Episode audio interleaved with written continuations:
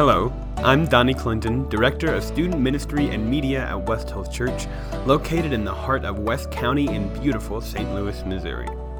I'm also the host of the Going Deeper podcast at West Hills Church, where we take a few minutes to dive into last week's sermon or an interesting topic in the life of the church. West Hills is a gospel centered church that glorifies God by living in authentic Christian community with one another growing in spiritual maturity as disciples of Jesus and serving the world missionally with the love of Christ. West Hills meets at 10:30 a.m. on Sunday mornings for worship and we would love to have you join us. Today we're joined by Taylor Keene. Taylor is an elder at West Hills Church who's been here since 2006. We're going to talk about community, discipleship, and the sermon. So thank you for joining us as we go deeper. So today I am joined with one of our elders, Taylor Keene. He preached the message this last Sunday at West Hills. Uh, Taylor, how are you? Doing well, Donnie. Thanks. Doing well. Good. Today we're just gonna revisit last week's sermon. Um, Taylor, would you recap us with kind of the main the main message of it or the takeaways from the sermon? Sure. Um, essentially, the you know being a, a licensed professional counselor, my bent of looking at things is always in the relationships, relational sense, relationship yeah. sense, and so um, you know, it just the idea of first of all, who did Jesus call? Um, initially, he called mm-hmm.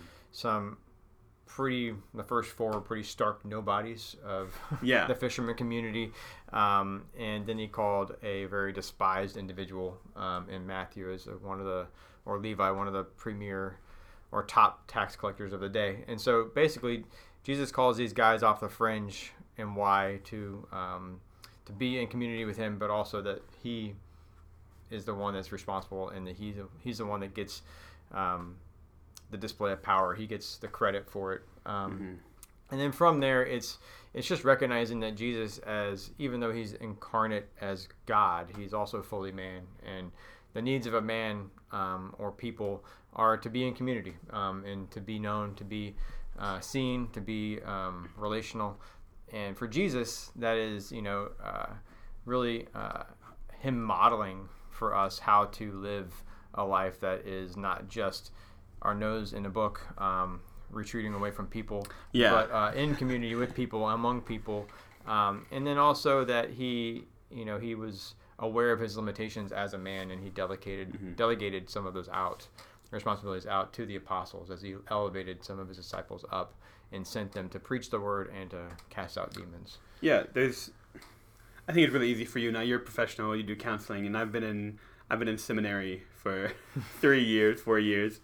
Um, it's really easy to get into like the book part of it, like making people like something to be studied. Uh, but it's obvious that there's I I posted this on my Facebook. There's this idea where it's like we are not meant to just connect with God. Like you and I aren't just meant. That's a very individualistic view of Christianity. Do you think? Just as another question we can talk about, do you mm-hmm. think people suffer from this, from the mentality? It's like, I oh, I just need to be with Jesus. I just need to be with God. Because it, well, as cool and as pietist as that sounds, yeah. it's not reality. I think, and I don't want to push too far against Jesus is all the relationship you need, because I think there's a truth somewhere in there, but I don't think yeah. it is the only truth.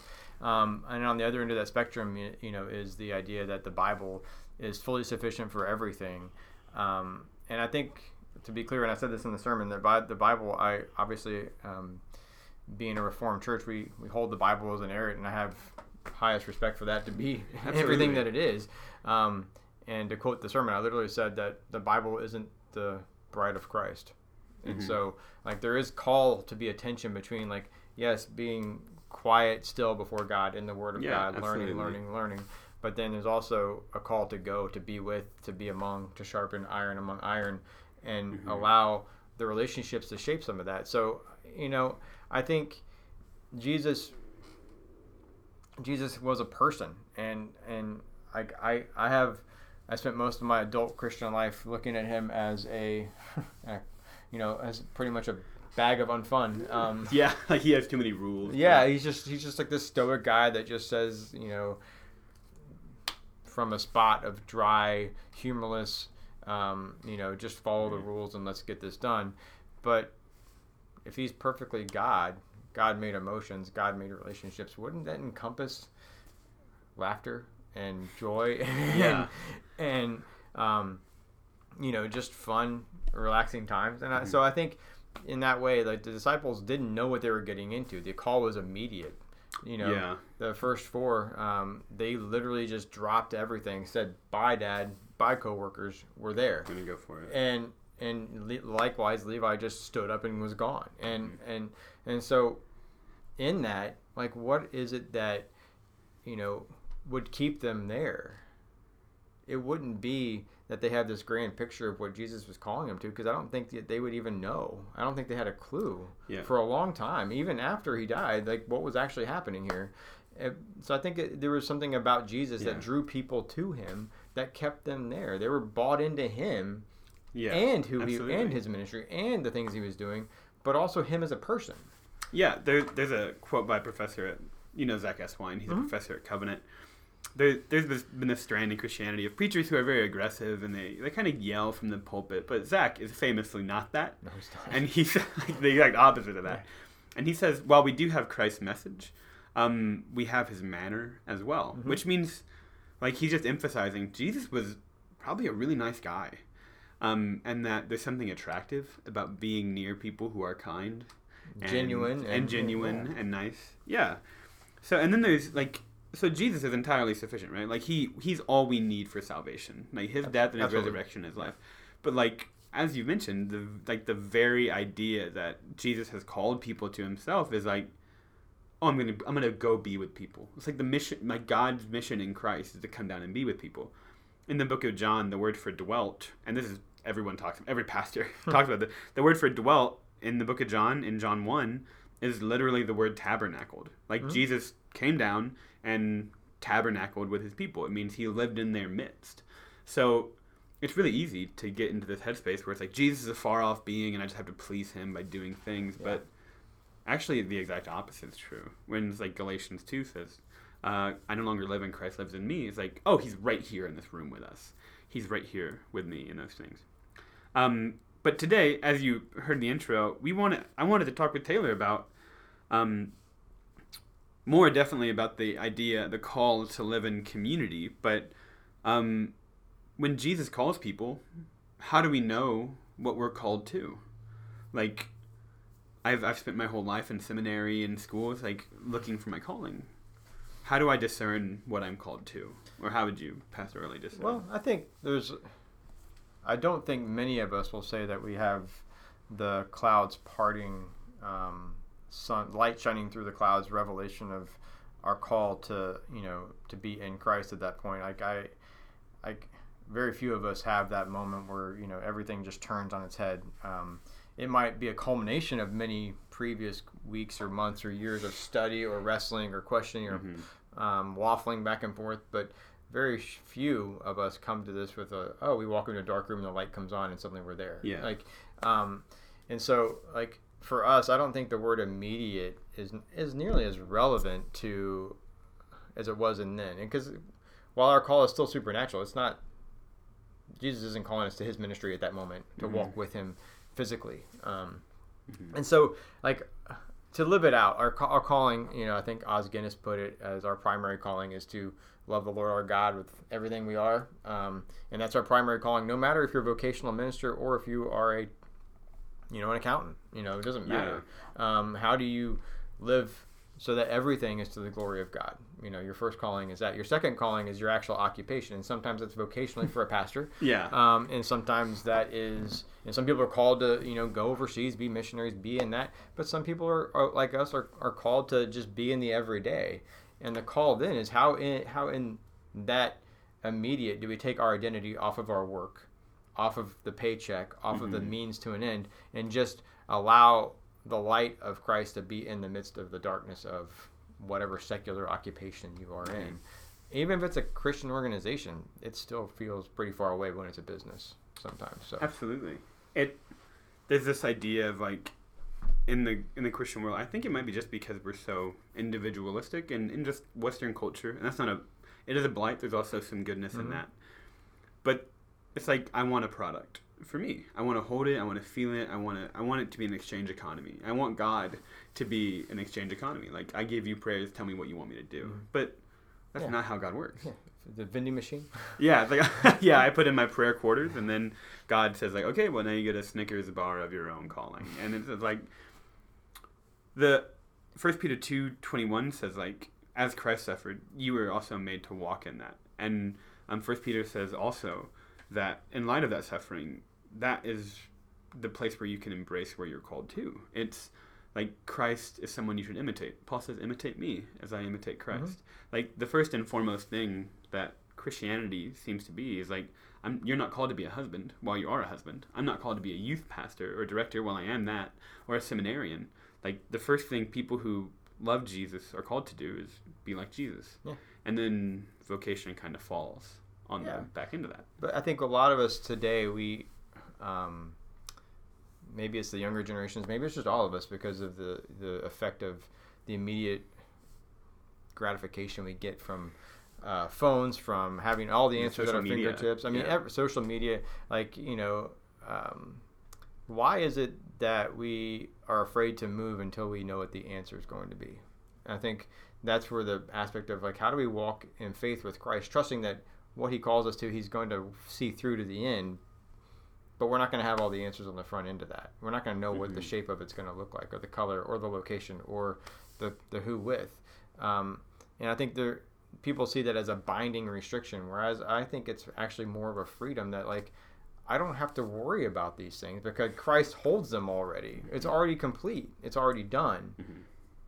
While at the same time, our calling is to have faith to step out, like Indiana Jones in the Last Crusade. Take that leap of faith, right? Take Yeah. that heart step, and and and let Him know that you're in it with Him and walking with Him, walking behind Him, instead of trying to drag Him into the places you want Him to be. Yeah. So I'm younger than you. Um, you couldn't tell though. Yeah. We're both very handsome. um, I, I'm, I'm I'm younger, and you're you're working. Just looking up to you as one of my elders at West Hills. You said it's like there's part of not knowing gives you the freedom to be trusting, which is great. Uh, how'd you get there? a lot of work, man. um, or I mean, there was a long space where I I didn't I didn't know uh, my direction uh, in college, and it wasn't going according to what I thought the plan was, or what I thought God had given me as a plan as an early believer, and and so. Um, I, I read a lot. I read a lot. I, I sat in a lot, and really Matthew 6, uh, 25, 34, all about the anxiety. You know, there's oh yeah. at 34 especially is like you know worry about today there's enough problems here tomorrow's already taken care of Yeah. Limit your scope of worry. yeah i mean and and really only only worrying about the future says is that you don't believe god's going to follow through what he's going to do Mhm. um and so like really letting letting go of like like what do i gain by that? Nothing you know? Um i can only control what i can actually even even that's even illusion. Like i don't have any control here. Um Yeah. like but the just the idea of like how do i sit in the possibilities of what is potentially now? And how do i in that honor god? How do i in that? Choose things that are life life-giving light-giving instead of dark. Um and so so it's it's hard. Like I mean, like like you said, I'm older than you, a couple like maybe a decade or so. I don't know, um, but like part of that's age, part of that's wisdom, part of that's just failure, a lot of failure, Yeah. um, a lot of trying, failing, um, but also taking risks.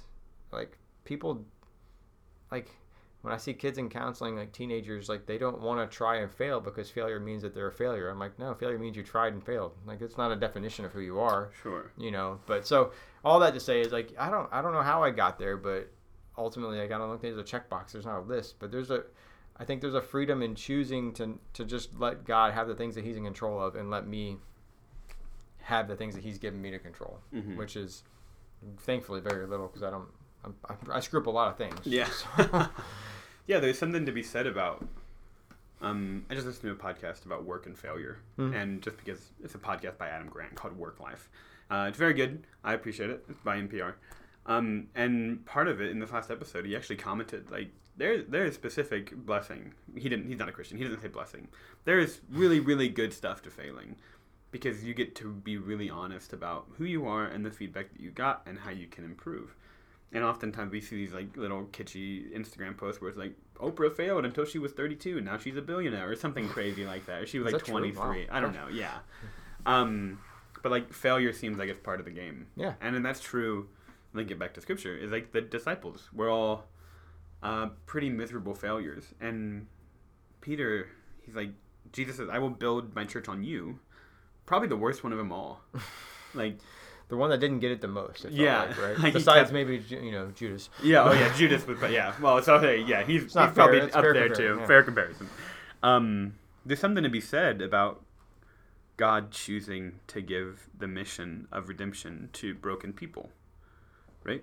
And I mean, and he renamed Peter at that point, right? He he renamed him from being a, you know, to to being the rock. He renamed him to being Peter Yeah. instead of Simon. And so, and he, but he also renamed the the brothers, the the sons Yeah, of all- Zebedee, he's you know, all- right? You know, Yeah. like Boanerges, and like I mean, which is not a very positive thing. Sons of thunder. Yeah, like you, like obviously they had a brash temper. They're the ones that wanted Mhm. to call down like lightning and fire upon a city because they didn't accept them, right? I mean, Yeah. those guys, like, why? Why?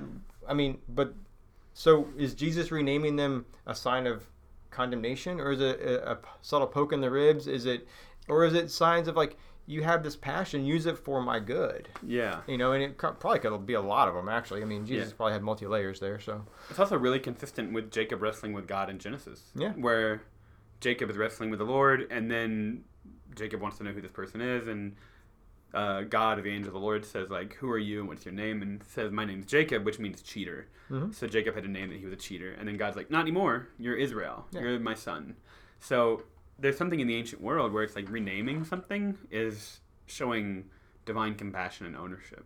Actually, there was a quote I found from a couple guys. I can't remember their name. So if you're listening, two guys that wrote a book a long time ago. Sorry. Um, he, he, he actually said that in in, in, like biblical times, like you know, or in, in the Bible, like when you get renamed, it was the turning point of a new mission or a new Mhm. opportunity. And I like, like you know, you saw that with Abram to Abraham and Jacob to Israel, and then on down the line with these other Mhm. guys. And like there was this new purpose, this new crux that kind of happened. Although I'm still trying to figure out. You know, I don't. Maybe I'm ignorant, but I still don't know when Levi turned to Matthew, or if that's just like. Yeah, they just say something we probably just don't see. yeah, I was like, yeah, it happened, but when, I wanted, I want, to, I want the story. I like the story. Yeah, so. that'd be cool to have. Um, so back to this idea of of community. Do you? What are some ways people can do better? Like, can live in better community? Like, what are ways that you've like? This is how I've lived in community. I think there's um, maybe some stereotypes that kind of go along with what church community should look like. Mhm. Um, some expectations or assumptions of like having it all together. This is what you look like when you go to church. Um, this is what you say when you speak in Bible study. This is how you look in small groups, whatever it is. And and and I am not really comfortable with those notions. Um, that's why one reason I love this church is I think there's a there's a pretty genuine family atmosphere here um, that I've I mean I've been here since 2005 so 2006 and so I've been here for a long time and I've seen it Mhm. go through a lot of different seasons um, but there's this piece of genuine care that I think actually undergirds everything here um, and so my I think if you are in a small group and you're not letting people know what's actually happening in your life or how your emotional world's affected by those things, Mhm. then you're probably not doing small group justice. Yeah. Um, If if you're a small group leader and you're so focused on the Bible study that the doing life part together takes a second sure. second seat or a back seat, then you're probably failing as a life group leader or a small group leader Mhm. because part of this is actually meeting people where they are, walking alongside, and actually challenging them to come out further into the trusting arms of Christ in relationship with His church instead of staying reclusive and hidden and um, assuming that people don't want to know you. Um, Everybody has something to offer. Everybody's got something to give. Everybody has a blessing to, to give upon someone else Mhm. and but you can't know what that is unless you actually try and step out and do something with it so i think when i was a life group leader i i literally said this is first and foremost going to be about relationships it's all going to be about transparency it's all going to be about um, vulnerability in whatever form that you feel like you can do that. Like the invitation's there. Like it's not. It's not a. Re- we're, I'm not going to pull you out and beat you with a Because you a- didn't tell me your emotional two by four because yeah. you didn't do. uh, It's more like the invitation's there. Come come eat. Come feast as you can. You know, as you feel comfortable, and hopefully Yeah. people gain more comfort with that as it goes. And Mhm. and I felt like that was a pretty successful model. But not everybody's me. Obviously, thank goodness. All different gifts. We Yeah. don't need we don't need more of me in the Yeah. world. Um, but I think like there's this aspect of how do we balance sticking in the, our nose in Isaiah for for an hour and a half in a group of people, and how do we look and be reflective in sharing the air with people and using the God-given energy and space between sharing affect and mirror neurons and all these things that happen that are beautifully done in our neurochemistry that allow us to feel known. Yeah. Like, I think we've we cut that part short pretty easily and pretty Mhm. too often in the church. it seems like we would we really honor productivity in meetings and oftentimes productivity comes at the expense of the welfare of the people around us like That's well said. Yeah. yeah so it's just like i how can i psalm 46.10 be still and know that i am lord Yep. i will be exalted in all the nations and so the lord that's an imperative verb be still Be still do it because Yeah. I did it. yeah, I mean, d- yeah, the Lord's Sabbath. There's something about waiting and being silent with people that just matters. Like, part of ministry I've learned is just showing up for people when kids are in the hospital, when um, people need help, or just like when someone's having a rough day. Yeah, let's get pancakes. Yeah, just just showing up. I mean, like literally, I think people overestimate what it like. They get uncomfortable when they're walking into a grieving situation where they, someone's lost a, a family member, and they're like, "I have to say the right things." Well, you know, you don't. Yeah. You don't say anything. Just give them a hug. hmm Like, eh, but I think when I was a youth pastor, like literally, I heard somebody say ninety-eight percent of youth ministry is just showing up. Yeah. And I think, like, if you can be present and actually be present, not like show up and look at your phone, Yeah. show up and Put like be distracted. You know, like Mhm. like all of our all of our presence is distracted presence these days. And so, like, literally, be still. Can any of us be still? Do we do this well? Yeah. I mean, like, do we actually know how to sit still and not feel like a failure because we're not being productive? Mhm. Or can we be still where two minutes might feel like three hours, but it's still two minutes where you're actually just letting no distraction enter, no, you know, and just kind of maybe focusing on a scripture or focusing on just the name of God and just breathing. Yeah. Can we do that? I mean, we don't. I mean, well, it's tough to do. It is. Like, there's a there's a there's a spiritual discipline in stillness. Are Absolutely. you do you have time to wait? Like, uh, and oftentimes when you're being incubated by God, it's like there's something. And I'm- not saying when you're when you're waiting, there's something more. Sometimes waiting is all there is. And oftentimes, as Christians, we forget that because we want something in that gratification. we want an answer.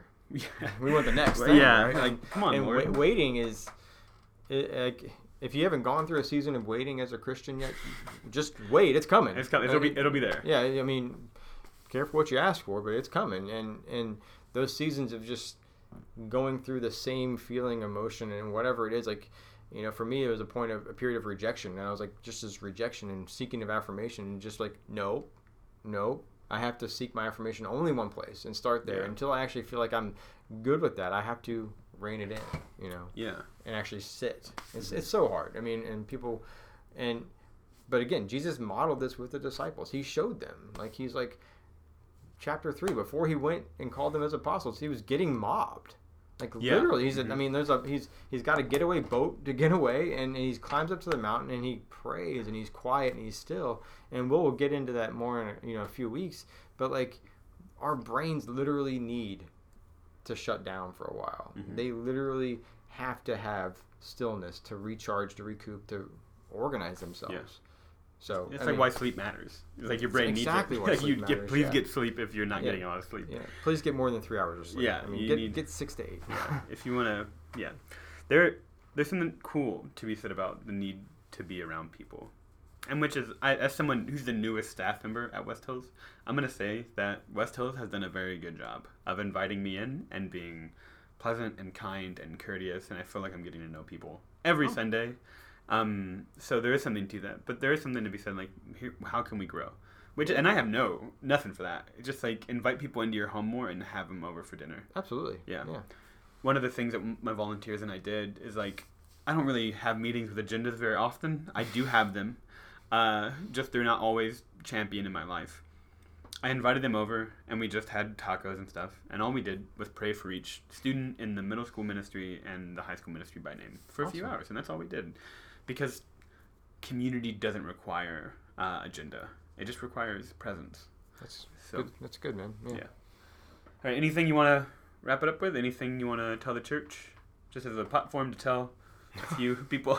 I feel like I've had enough platforms for the last week. yeah, I feel like you might. Now you need to take some rest. maybe. Yeah. Maybe. Well, Taylor, thank you so much for coming in. We we West Hills, Will and I, the staff, we appreciate your leadership and eldership here. It's just been so cool to serve under you and be led by you. So thank you so much. Thanks for it. having me. Yeah. Mm-hmm. And that's it for Going Deeper, Episode 8. Remember, if you're enjoying these podcasts, feel free to share them around with people in the community who might want to think more about the sermons from week to week. And thank you for joining us as we go deeper.